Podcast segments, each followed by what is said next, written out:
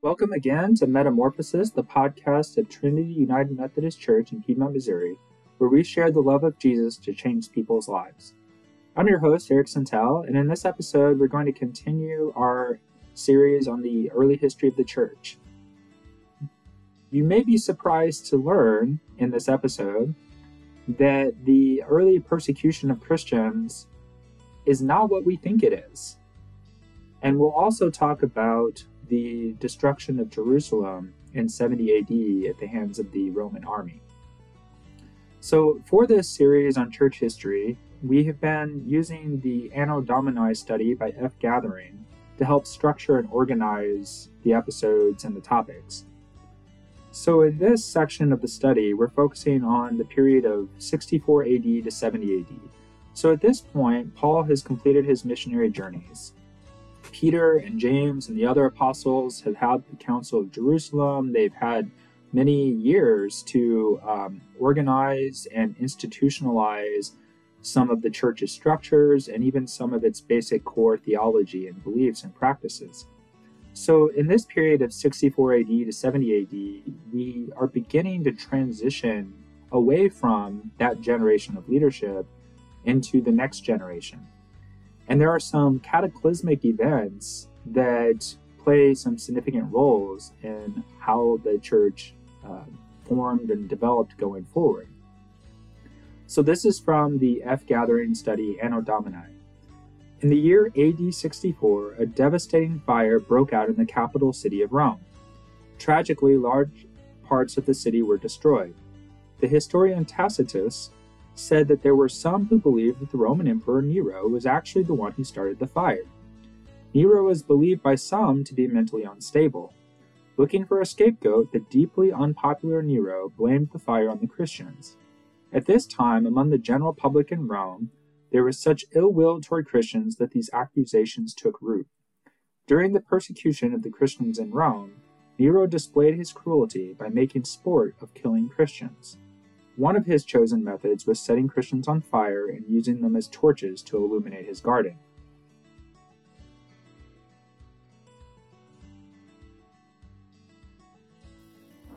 So, Anno Domini is invoking this tradition of viewing Nero as a persecutor of the Christians.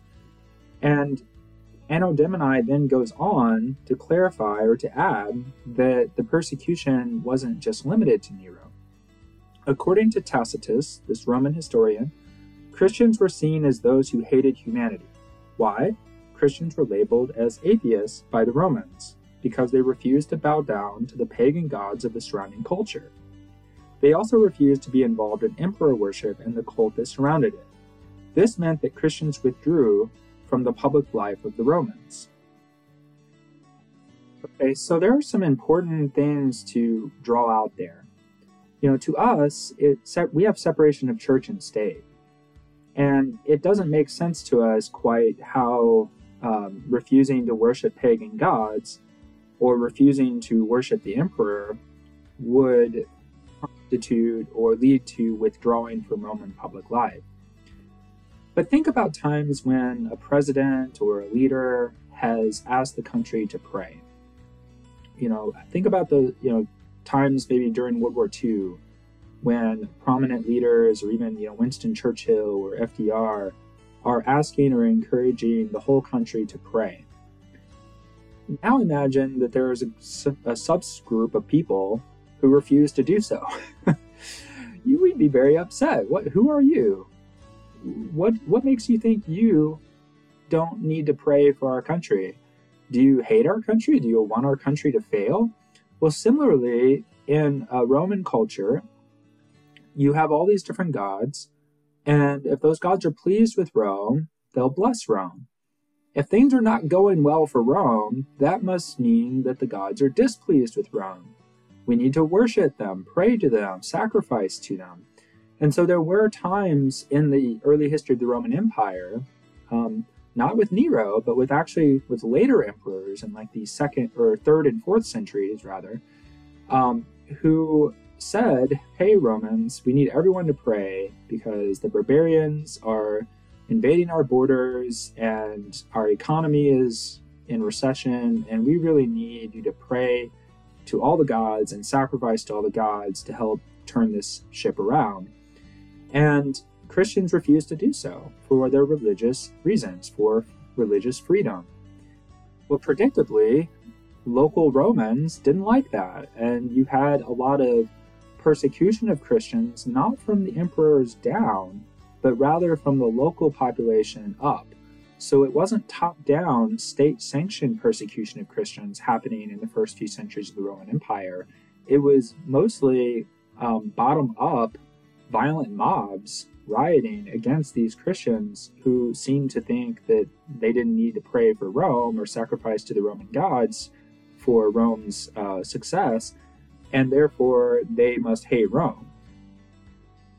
So, yes, there was some persecution of Christians, including um, in a few occasions in like the third and fourth centuries, an emperor declaring everyone sacrifice to the gods, and if you don't, you're going to be in trouble.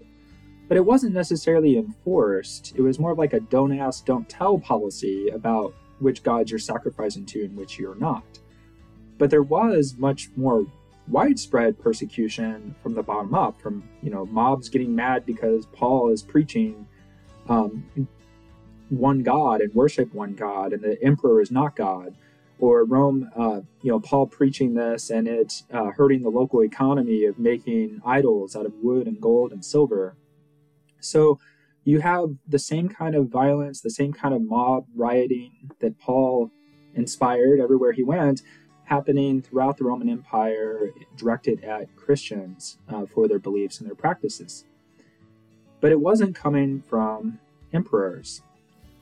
So when this Anno Domini study by F. Gathering starts out talking about 64 AD with the fire of Rome and Nero blaming the Christians and then executing them and persecuting them as a group for simply being Christians, that is the popular portrayal of uh, the relationship between the Roman Empire and Christians in the first several centuries of Christianity before Emperor Constantine then made Christianity legal and then went a step further and made it the official empire of the Rome, official religion of the Roman Empire. Um, we have this popular idea that Christians were actively persecuted by the state um, just simply for being Christian, that they were fed to the lions in the Colosseum, that they were executed in the Colosseum, burned alive, even used as human torches in Nero's garden. That's our popular imagination of Christianity in the early Roman Empire. And often we seem to we hear people say um, we're being persecuted as Christians for our faith. And of course, we in America are not experiencing anything remotely like what Christians experienced in Rome.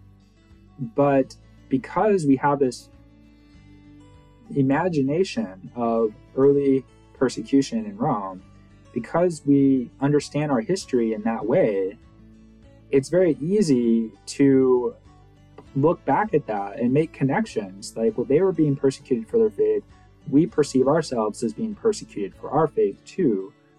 Um, but the reality, then and now, is actually much more complicated. So let's talk a little bit about Nero. So I wanted some more details about Nero than Anno Domini provided. So I, I went online and started trying to find some credible sources.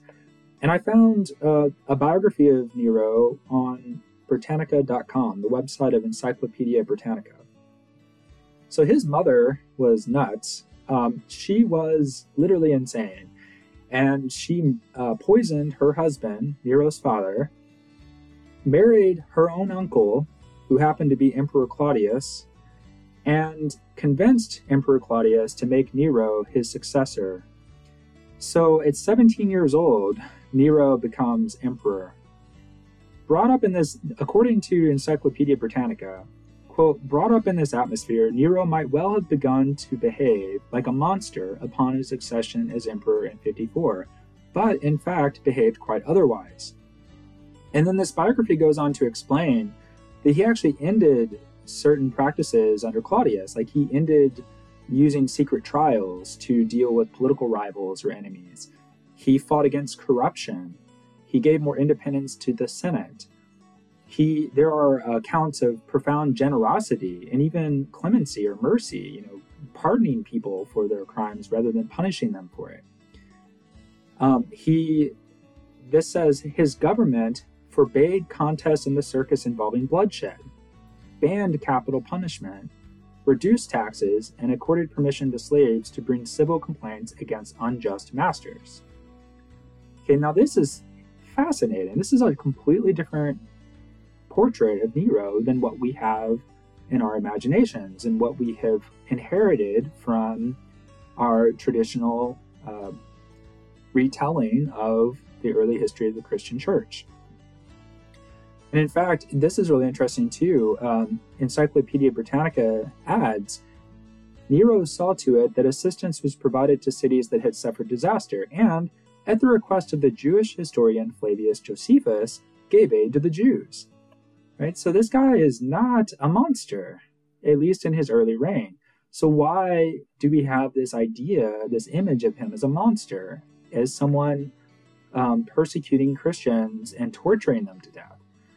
Well, you go on in his life, and he realizes, uh, well, his partying was out of control. He he was without a doubt a partier. Um, the Encyclopedia Britannica says, to the Romans, these antics seem to be scandalous breaches of civic dignity and decorum. Right? And so you can imagine, you know, he's behaving just completely off the rails completely unbecoming of a Roman nobleman, let alone emperor.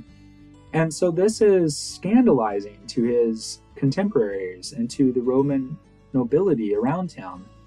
Um, and it doesn't make him very popular. And it does make them wonder is this guy crazy? Is he mentally unstable? And then it gets worse because he realizes, you know, as emperor, no one tells me that I shouldn't do stuff, and no one criticizes me if I'm any good or any bad at it. Um, so then he starts pursuing artistic pursuits like playing the lyre and writing poetry and racing chariot, chariots.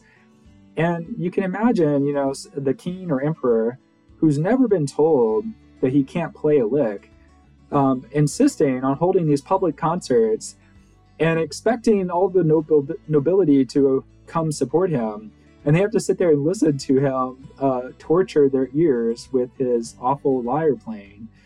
Um, you can see how people would not be a big fan of Nero as a person. Um, and then we do come to the Great Fire of AD 64. Um, the Great Fire that ravaged Rome in 64 illustrates how low Nero's rep- reputation had sunk. So Nero was actually 35 miles away at a villa, um, a, you know, a vacation home in the country when the fire broke out. So it's impossible that he caused the fire or started the fire. But when the fire happened, he decided to take advantage of the opportunity to reconstruct the city in more of the Greek architectural style and he also decided to build himself an enormous palace. Had that palace been finished, it would have occupied about a third of the area space of Rome.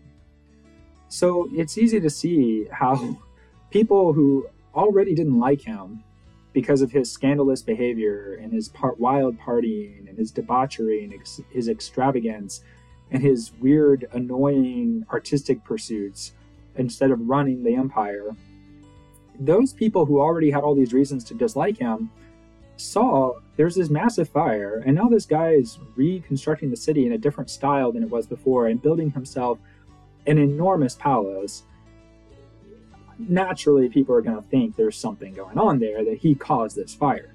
So he, he is so unpopular, and he's being blamed for this fire. So, yes, Nero does point to the Christians and say that those, I think the Christians did it and he scapegoat, scapegoats them. Um, but it wasn't because they were Christian.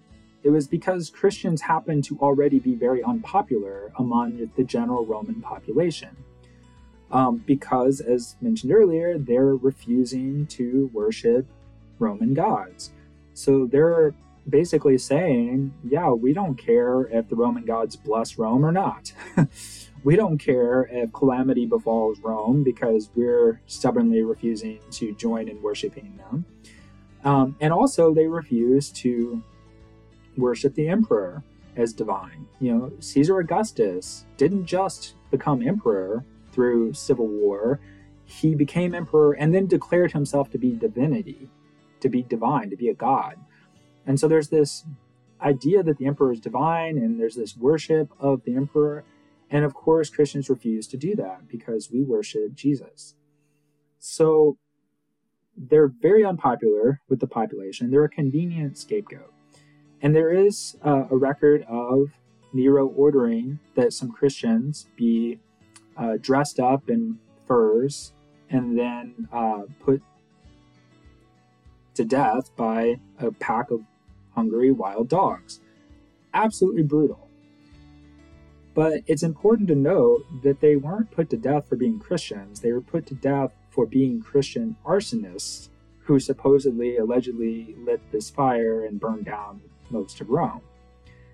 And so I say that because um, it's more complex than the popular imagination and the popular story that we have in our minds and that we retell and reinforce. So, according to um, the University of Queensland, Australia, and this essay on their website, Myth Busting Ancient Rome, uh, according to this, yes, some Christians were executed. Some Christians were thrown to the lions. Some Christians were tortured. But this idea of throwing people to wild animals to be torn apart as a form of execution, that was not limited to Christians. That was something that happened to lots of different people and groups, depending on their crimes um, in the Roman Empire. And so we have this popular idea that Christians were persecuted for being Christians. Um, but in reality, it was actually that uh, death was not this inevitable outcome if you're a Christian in the Roman Empire. And certainly, you know, torture and, and being thrown to the lions was not, you know, exclusively for Christians. Um, rather, this brutal, brutal empire had these different uh, penalties or different practices that uh, could apply to anyone depending on their crimes. And among some people who were uh, convicted fairly or unfairly, rightly or wrongly, of treason or murder or other ki- kinds of crimes, you might get thrown to the lions, or you might get thrown to other wild animals and, and torn apart, or uh, otherwise, you know, trampled and and and killed. There were a couple periods in actually the third and fourth centuries, so long after Nero, uh, where the emperor of Rome would issue a command everybody pray for Rome, everyone sacrifice to the Roman gods, and then if you don't, you're going to be in trouble. but it was more of a don't ask, don't tell policy, according to this essay, um, Myth Busting Ancient Rome, from the University of Queensland in Australia. And so it was, in theory, yes, if you got found out that you weren't sacrificing to Roman gods, you could be in serious trouble but it wasn't something where Christians were being actively pursued and actively um, persecuted for not doing it. And when he died, when that emperor died, his son rescinded that order and restored freedom of sacrifice or to not sacrifice. So we, there are a few exceptions where Roman emperors issued these commands or Roman officials um, at the top of the hierarchy in the government look to try to um, you know persecute Christians in one way or another. But by and large, persecution of Christianity in ancient Rome was not driven by emperors. It was not a top down thing. It was not state sanctioned. Rather, it was bottom up. So in earlier episodes of this series, you know, we looked at example after example after example of the Apostle Paul going into a Greek city or a city in uh, modern day Turkey and preaching the gospel. And then a mob rose up angry and tried to kill him. That's what was happening throughout the Roman Empire to Christians. Because, like I said earlier, you know, we would be very upset with someone for not praying to for America after our leader asked us to. Um, or maybe we wouldn't because we, you have separation of church and state as a kind of foundational value in our society. But I think, at least on an emotional, interpersonal level, we would kind of wrinkle our nose at that, or we might be a little frustrated with that. Same dynamic seems to have been occurring in ancient Rome, where ancient Romans really didn't like these Christians who thought they didn't have to pray to Roman gods on behalf of the Roman Empire. Apparently, they hate Rome and they want Rome to fall, um, and that's not very popular among us. But on top of that, and this comes from Anno Domini, citizens raised charges against Christians concerning their behavior. There were accusations of cannibalism, since Christians spoke of eating the body and blood of Christ. There were also charges of incest, since Christians could be heard referring to each other as brother and sister, and seen greeting one another with a holy kiss. Okay, so Christians were viewed as the bad guys, the bad people in ancient Rome, um, because they said these crazy, weird stuff about eating someone's body and drinking someone's blood, and they were calling each other brother and sister and kissing each other. And this is weird. So you can see how the persecution, uh, the historical record doesn't really support the idea that Nero or other emperors or the Roman Empire as a whole was persecuting Christians from the top down with the power of the government and the state. Rather, the persecution was happening, you know, sporadically and spontaneously, bottom up, through violent mobs, through people um, in local communities getting mad and turning to violence. So, when we have in our popular imagination, in our minds, this story of ancient Christians being persecuted for their faith, I think it influences and affects us even today. It gives us something to point to and say, well, they were persecuted for their faith. We're being persecuted for our faith too. Okay, well, how are you being persecuted for your faith? Well, we can't pray in schools anymore, or we can't, you know, display the Ten Commandments in public places, or, um, you know, we just are losing cultural influence. Um, and there are a million different ways that people phrase that, but that's kind of the underlying idea behind a lot of things people say suggesting that Christians in America today are persecuted or marginalized. To take things a step further, there have been surveys and polls done by religious research organizations like the Barna Research Group and Lifeway Research and these polls and surveys found that the majority of white American Christians view themselves as more discriminated against than racial or ethnic minorities. There are mountains of statistics and multiple mountains worth of personal individual stories from minorities and women that disprove the assumption or belief of those people in that survey that they are more discriminated against because they're Christians than other people are discriminated against for being racial or ethnic minorities. And yet, that perception exists, I think, in large part because of the stories we tell ourselves. The Anno Domini study starts off this section reinforcing this narrative, this idea of Nero persecuting and torturing and executing Christians because they're Christians. And of course, you know, persecution happened, but bottom up, not top down. Spontaneous mobs, not uh, state sanctioned violence. And of course, today, Christians are persecuted in many parts of the world, but not America. Um, David French is a conservative columnist and podcaster, devout evangelical, and he uh, has devoted much of his professional life as a lawyer and a writer to advocating and defending religious freedom. I've heard him say on multiple occasions, in terms of our goals for securing religious freedom, over the last 20 years, we've accomplished every single one of them. We've won every court case expanding or securing religious freedom. And we have, um, we now have more religious freedom in 2022 as American Christians than we ever have. So that's a significant statement coming from David French. You know, he is this is someone who's devoted his life to advocating religious freedom and pays extremely close attention to it and has the legal background to really dig into it and understand it on a legal level and he's saying that.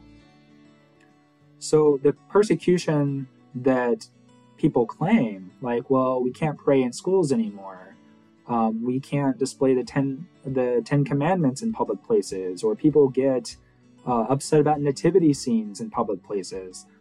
I mean, we're talking about things that are either aspects of separation of church and state, which we have to have in order to have religious freedom. Because in countries with less separation of church and state, if those countries are, say, Muslim majority or if they're atheist countries like Communist China, North Korea, if the official state religion is no religion, then Christians do experience a lot of persecution. Or if the state religion is Muslim, Islam, they Christians do experience persecution from the state, from the government. Why? Well, it's because of the lack of separation of church and state. So our separation of church and state enables us to have the religious freedom and freedom of expression that we have.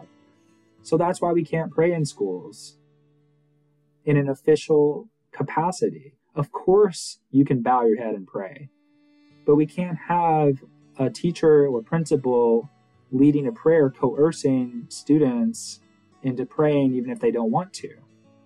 You wouldn't want uh, a Muslim teacher coercing all of, of their students to kneel and pray facing Mecca five times a day right? And so religious freedom is essential, uh, or separation of church and state is essential to religious freedom.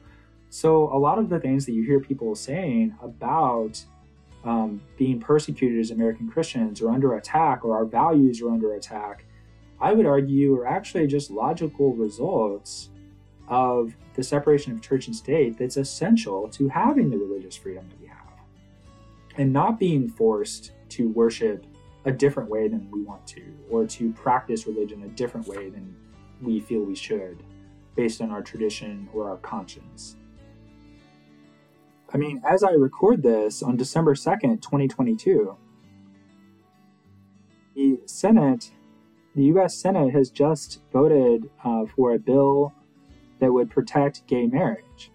And this bill has several specific, explicit carve outs or exceptions for religious institutions and organizations.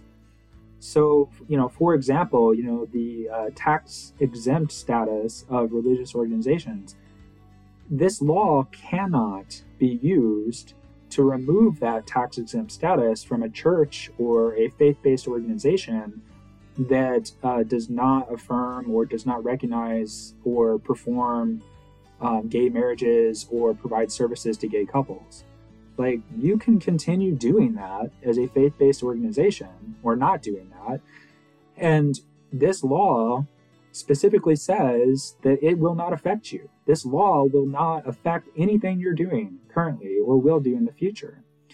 Um, and that's just probably the most prominent, biggest example within that bill. It specifies several other types of exceptions and carve outs as well that preserve freedom of religious expression, um, even if other critics might say that this is discriminating against LGBTQ people. So we have just tons of evidence um, that religious freedom is not just alive and well in America, but that it serves American Christians really well. And so when we have this narrative in our minds of Nero and other uh, Roman emperors state sanctioned um, persecution. And, you know, we, it can really distort, or seems for many people to distort, our perception of our status in our society in our time. Now, ironically, one other thing that Nero did do is because Nero said, I blame this fire on the Christians, let's you know round some of them up and put them to death as Christian arsonists. Um, because he did that, this was really the first time that the Roman Empire distinguished between Christians and Jews. Up until this time period, Christianity is being viewed as a sect or a uh, denomination, if you will, within Judaism. Then in 66 AD, the Jews in Israel and Palestine revolt against the Roman occupation. In certain parts of the Gospels, you see Jesus or hear Jesus warning against exactly this kind of open armed revolt against Rome. Um, I forget the passage off the top of my head, but there's this one passage where Jesus is saying things like, Woe to Capernaum, woe to this city, woe to that city. According to Tim Mackie of the Bible Project, Jesus doesn't just really dislike those cities. Um, those cities were actually centers of the underground military resistance to the Roman occupation. You know, putting it in our context, in the Iraq War, there was Fallujah, there was Ramadi, Sadr City, these particular hotspots of resistance to American forces. Um, and so in AD 66, a Jewish led revolt breaks out. And at first, the Jews have some success. But then in AD 70, Jerusalem fell under attack by the Romans. Um, and then I believe it's that same year um, that the Jewish fortress at Masada also falls. So in AD 70, Rome basically crushes the centers of Jewish life, and that includes the temple in Jerusalem. You can't overstate the dramatic impact that had on Jews at that time. Interestingly, um, there is some archaeological evidence that a lot of the manuscripts that we found at, um, in the Dead Sea Scrolls actually may have originated at the temple in uh, Jerusalem, and that people smuggled those documents through the sewer system out of Jerusalem past the Roman siege and all the way out to Qumran, um, this you know town and this set of this uh, cave system, where they then stored these documents among other documents and other sacred texts in these clay jars and buried them, and then they were accidentally discovered in 1946 by a shepherd, and we call them the Dead Sea Scrolls. So this was a major turning point for Judaism, but also for Christianity. Um, Anno Domini cites the scholar Mark Noll, who writes The great turning point represented by the destruction of Jerusalem was to move Christianity outward, to transform it from a religion shaped in nearly every particular by its early Jewish environment into a, a religion advancing toward universal significance in the broader reaches of the Mediterranean world and then beyond. So, Nero introduces this distinction between Christians and Jews.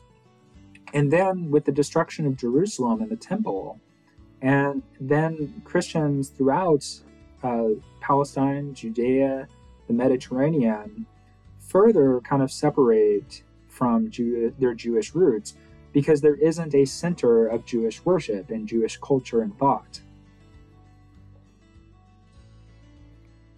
So let's consider what Anno Domini says. Uh, the fall of Jerusalem was a moment of distinction for the church. In the beginning, Christianity had been viewed as a sect of Judaism. Now there were clear and obvious differences, with Christians claiming Jesus as the anointed one, the Messiah who is Lord, but Christianity was still seen and understood from a predominantly Jewish paradigm. Christianity was shaped in every way, as Noll says, by its early Jewish environment.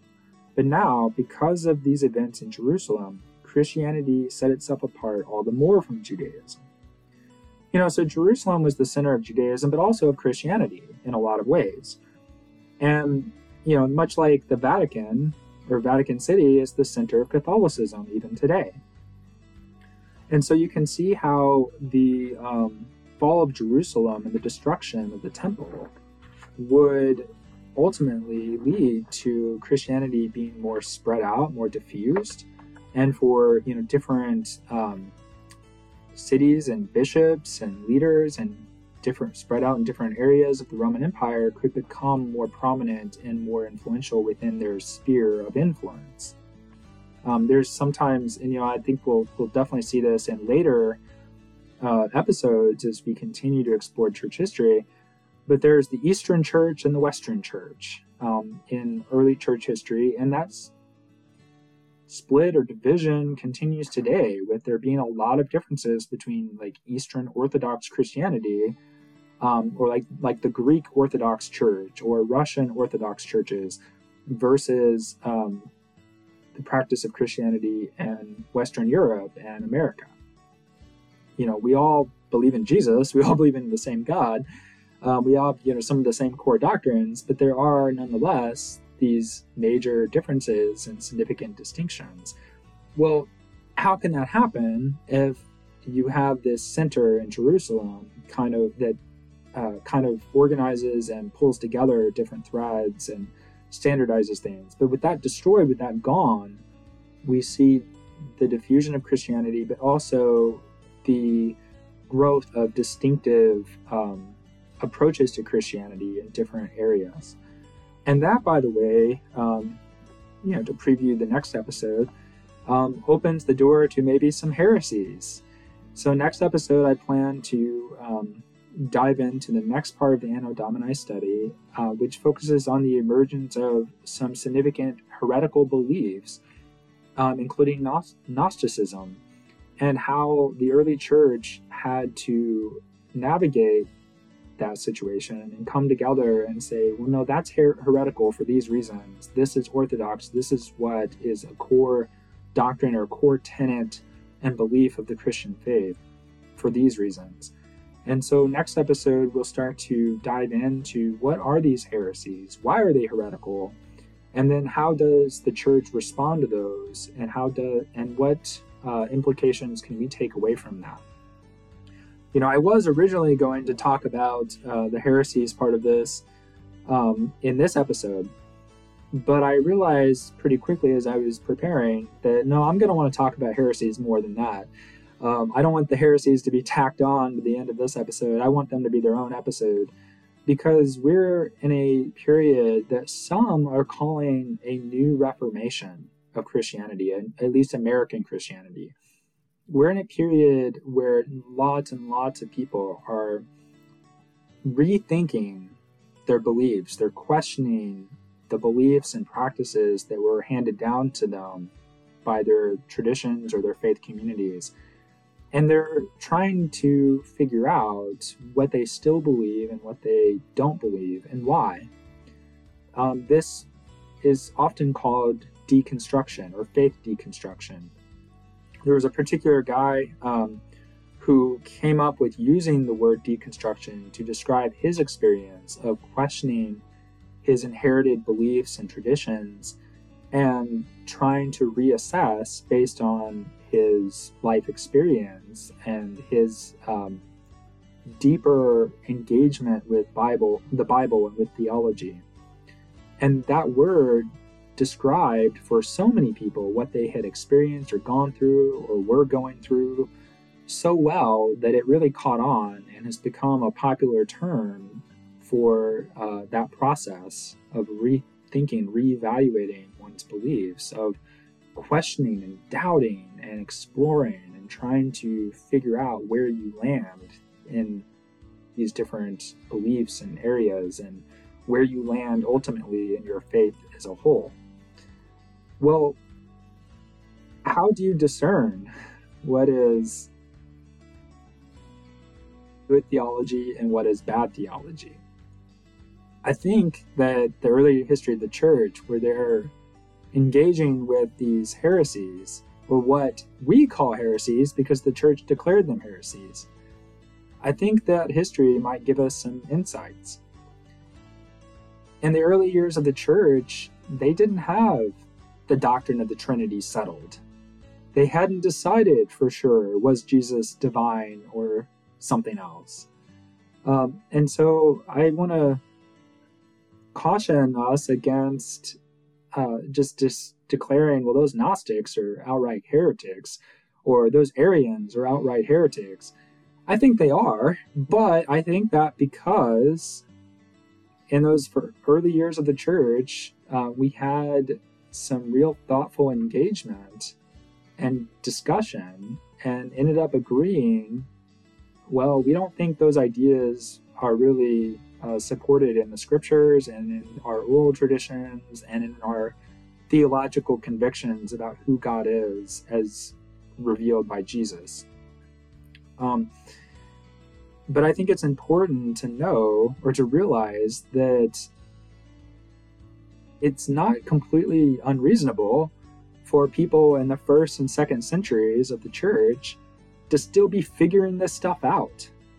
You know, we had several church councils, um, the Council of Nicaea in the 300s, for example, that established and settled the doctrine of the Trinity.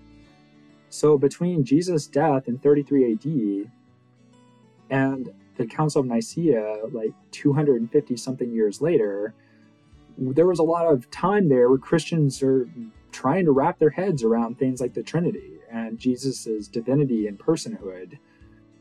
I think it's going to be a really fascinating discussion or a topic with some really cool applications to our lives today as we are deconstructing or knowing people who are deconstructing. And then also, of course, trying to figure out what we reconstruct and how and why. Please uh, let me know if you have any feedback on this episode. Please re- leave reviews. Tell me what you think, what questions you have, uh, things you wish I had talked about more, things you wish I had ignored or left out because it wasn't as interesting to you. Um, and if you leave a review that you know I think needs to be right on the air, I'll be happy to do that. So thank you very much for listening, and, and please rate and review the podcast.